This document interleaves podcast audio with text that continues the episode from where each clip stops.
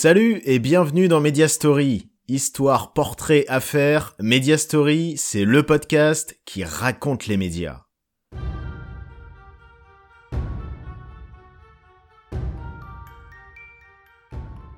Aujourd'hui, je vous raconte l'histoire d'un scandale qui a ébranlé France Télévisions, c'est l'affaire des animateurs producteurs.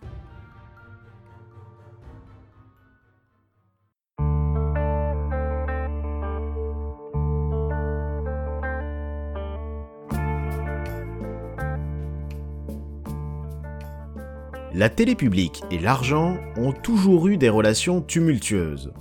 Preuve en est encore aujourd'hui avec les économies que Delphine Ernotte, la présidente de France Télévisions, a décidé d'appliquer. Aux grandes dames de ses salariés, animateurs et producteurs. Il y a 25 ans, le président de l'époque, Jean-Pierre Elkabach, décide également de serrer la vis au budget de France Télé. Mais les choses vont se compliquer avec l'éclatement d'un scandale qui va faire vaciller le groupe et son président.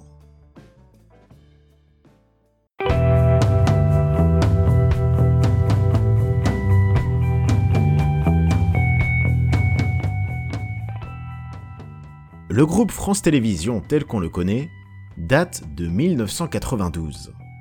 C'est en effet à ce moment-là que la décision est prise par les pouvoirs publics de rassembler au sein d'une entité commune les deux chaînes détenues par l'État, Antenne 2 et FR3.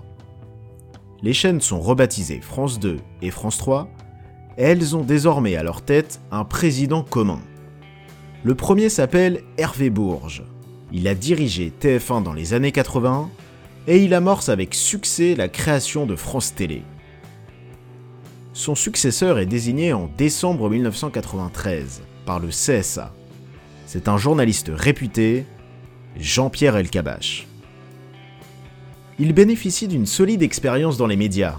Il a animé de nombreuses émissions, notamment politiques, à la télé et à la radio. C'est donc tout naturellement qu'il met un point d'orgue dès son arrivée à la tête de France Télé à développer l'information au sein du groupe. Et il n'hésite pas à se mettre en avant, en gardant sa casquette de journaliste, comme lorsqu'il choisit d'interroger le président de la République de l'époque, François Mitterrand, fin 1994. Avec l'optique d'amplifier l'audience de France 2 et France 3, Jean-Pierre Elkabach clame haut et fort ses ambitions en déclarant la formule Osons quand d'autres, à côté, sont fatigués, désenchantés et gagnés par le doute. Osons que chacun d'entre nous ose, allez disons, au moins une fois par an. Osons et que chacun d'entre nous soit le porte-parole de ce combat pour France Télévisions. Il va pour cela mettre en avant des jeunes talents de la télé qui vont rapidement devenir des stars. Ils s'appellent Arthur, Nagui ou Jean-Luc Delarue. Ces animateurs, d'à peine plus de 30 ans, présentent des programmes grand public à succès, que ce soit le divertissement Les enfants de la télé pour Arthur, le jeu N'oubliez pas votre brosse à dents pour Nagui, ou l'émission de témoignage Ça se discute avec Jean-Luc Delarue. Pour fidéliser ces animateurs, qui produisent également leurs émissions, Jean-Pierre Elkabach signe avec eux des contrats très juteux. C'est la révélation de ces contrats qui va mettre le feu aux poudres.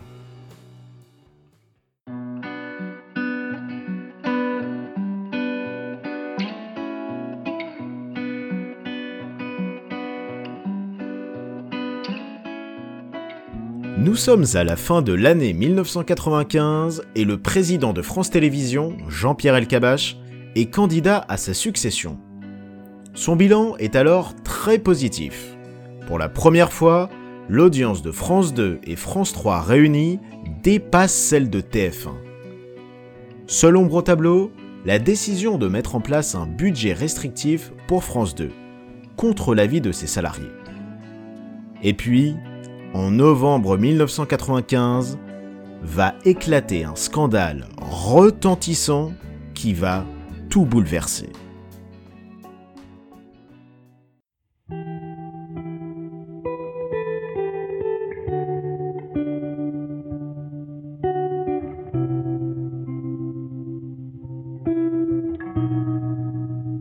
En novembre 1995, le député Alain Griotré qui comme chaque parlementaire a accès aux comptes des télés et radios publiques, rédige un rapport sur les finances de la télévision.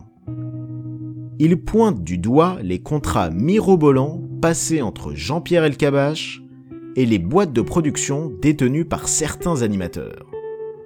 Selon son rapport, durant la saison 1994-1995, le chiffre d'affaires passé par France 2 avec les sociétés de production appartenant à ces animateurs avoisine 640 millions de francs, soit le quart du coût total de la grille. Une situation qui apparaît inadmissible pour une chaîne publique. La presse s'empare de l'affaire et Jean-Pierre Elkabach est sonné de s'expliquer. Interrogé par Michel Denisot sur Canal+, il déclare à propos des animateurs producteurs Ils coûtent, ils rapportent. Ils sont en adhésion C'est plus un langage de télécommercial que de service public. Non, c'est de gestionnaire parce que j'ai à gérer. Car c'est précisément ça qu'il est reproché à El Kabash. Octroyer à des animateurs producteurs des contrats dignes de chaînes privées. Ce scandale met également en avant pour la première fois les montants alloués aux programmes de télé. Le public découvre alors le business des maisons de production. Ces dernières produisent des émissions pour les chaînes qui leur accordent alors de l'argent, beaucoup d'argent, pour les fabriquer. Une pratique qui n'aurait sans doute pas apparu scandaleuse si elle ne concernait pas le service public.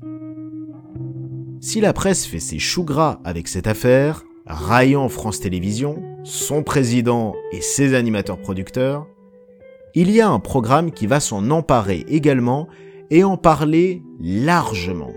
Ce sont les guignols de l'info. L'émission satirique de Canal+, qui marche très fort à l'époque, se moque de l'affaire dans un sketch très remarqué. Le gang des voleurs de patates. Mes patates Appel à tous les contribuables, appel à tous les contribuables. Des animateurs du service public sont recherchés pour vol de patates. Mais pourquoi on fait la télé, c'est tout? Et ça, c'est pas du vol de patates, peut-être France Télévisions, service public. Super Le gang des voleurs de patates. À France Télé, on rit jaune. Jean-Pierre Elkabach, devant l'ampleur que prend l'affaire, n'a plus d'autre choix que de renégocier les fameux contrats des animateurs producteurs. Une nuit, il convoque les animateurs producteurs dans son bureau et leur annonce qu'il doit revoir à la baisse les sommes qu'il leur octroie. Si la plupart acceptent, il y en a un chez qui l'annonce va mal passer. À tel point qu'une autre affaire dans l'affaire va éclater. Il s'agit de Jean-Luc Delarue. Ses relations avec Jean-Pierre Elkabach sont particulières. Elkabach considère en effet Delarue comme son fils spirituel. Il admire ce jeune homme d'à peine plus de 30 ans qui s'est fait remarquer lors de ses débuts à Canal+, et à Europe 1. Quand Jean-Pierre Elkabach est nommé à la tête de France Télé, il déroule le tapis rouge à Jean-Luc Delarue et lui offre des sommes astronomiques pour produire et animer l'émission de témoignages et de débats souvent houleux, ça se discute. Jean-Luc Delarue estime qu'il n'y a pas de raison que son contrat soit revu à la baisse. En pleine déroute, France Télé n'en démord pas et demande au tribunal de commerce de Paris de désigner un expert pour évaluer le coût des émissions produites par Réservoir Prod, la société de production de Jean-Luc Delarue. Delarue ne compte pas se laisser faire et enclenche une guerre juridique contre France Télévisions. Interrogé dans une émission sur la tournure que prend l'affaire, il déclare Quand on m'attaque, je me défends. Quand on m'attaque très fort, je me défends très fort. Si on m'attaque pas, je ne m'attaque pas. Voilà. Et ce ne seront pas des paroles en l'air. Jean-Luc Delarue gagnera son procès contre France Télé. Jean-Pierre Elkabach se retrouve encore plus dans la tourmente. Contraint de s'expliquer plus en détail sur le scandale, il va enchaîner les conférences de presse et les convocations. D'abord devant les salariés de France Télé, qui trouvent injustes les différences salariales qu'il existe entre eux, à qui on impose en plus des restrictions budgétaires, et les animateurs producteurs, qui s'enrichissent très fortement. Puis, il doit faire face aux politiques. Il est convoqué à l'Assemblée nationale et au Sénat. Enfin, il se rend au CSA, le Conseil supérieur de l'audiovisuel, qui désigne à l'époque le président de France Télé. C'est son prédécesseur, Hervé Bourges, passé de la présidence de France Télévisions à celle du CSA, qui l'accueille. Jean-Pierre Elkabach est dos au mur. Le coup de massue qui lui sera fatal vient du personnel de France Télévisions, qui vote une motion de défiance contre son président. C'est la première fois dans l'histoire de la télévision publique. Jean-Pierre Elkabach n'a plus tellement de choix. Il prend alors la parole devant ses salariés et déclare Je ne voudrais pas que l'attaque portée contre moi handicape le groupe France Télévisions. C'est pourquoi j'ai décidé de m'en aller.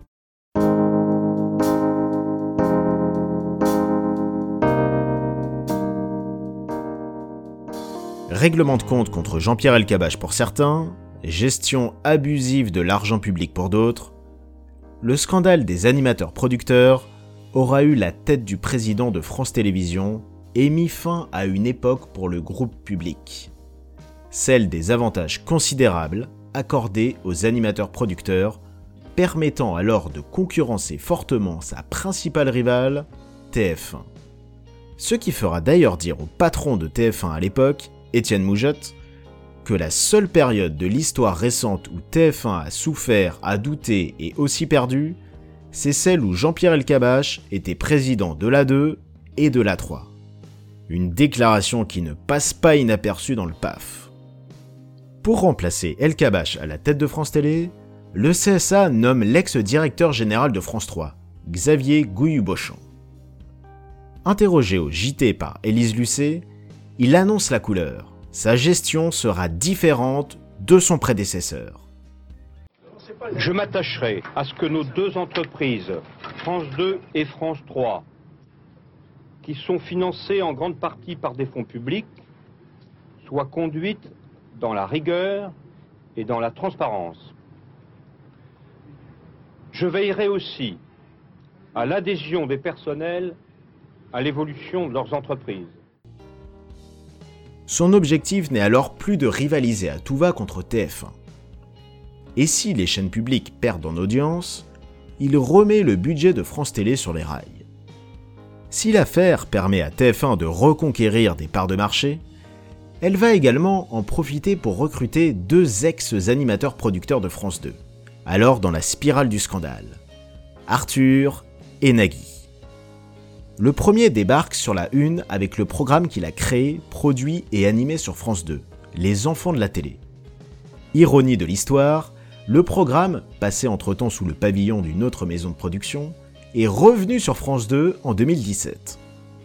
Du côté de Nagui, il arrive sur TF1 avec une toute nouvelle émission, L'appel de la couette, dans laquelle il interroge des stars en pyjama dans un lit king size. Si le concept est original, les audiences ne seront pas au rendez-vous, et Nagui ne restera pas longtemps sur la une. Il reviendra alors sur France 2 où il finira par en devenir un taulier.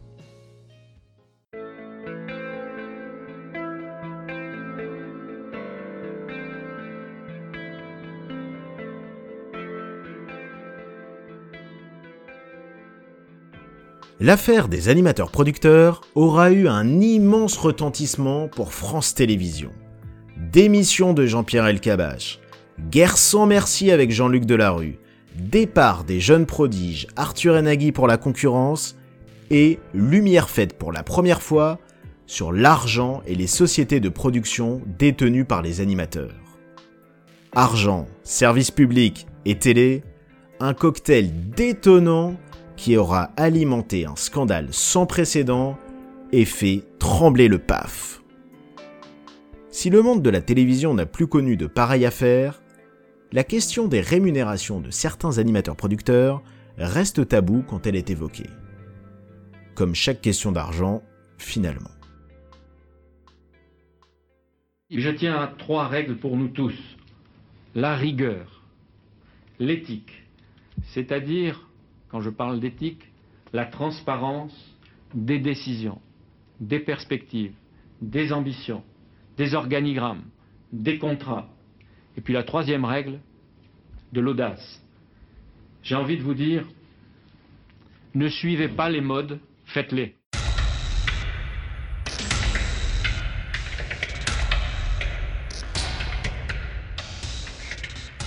Merci à tous d'avoir suivi ce podcast et à bientôt pour un nouveau Media Story.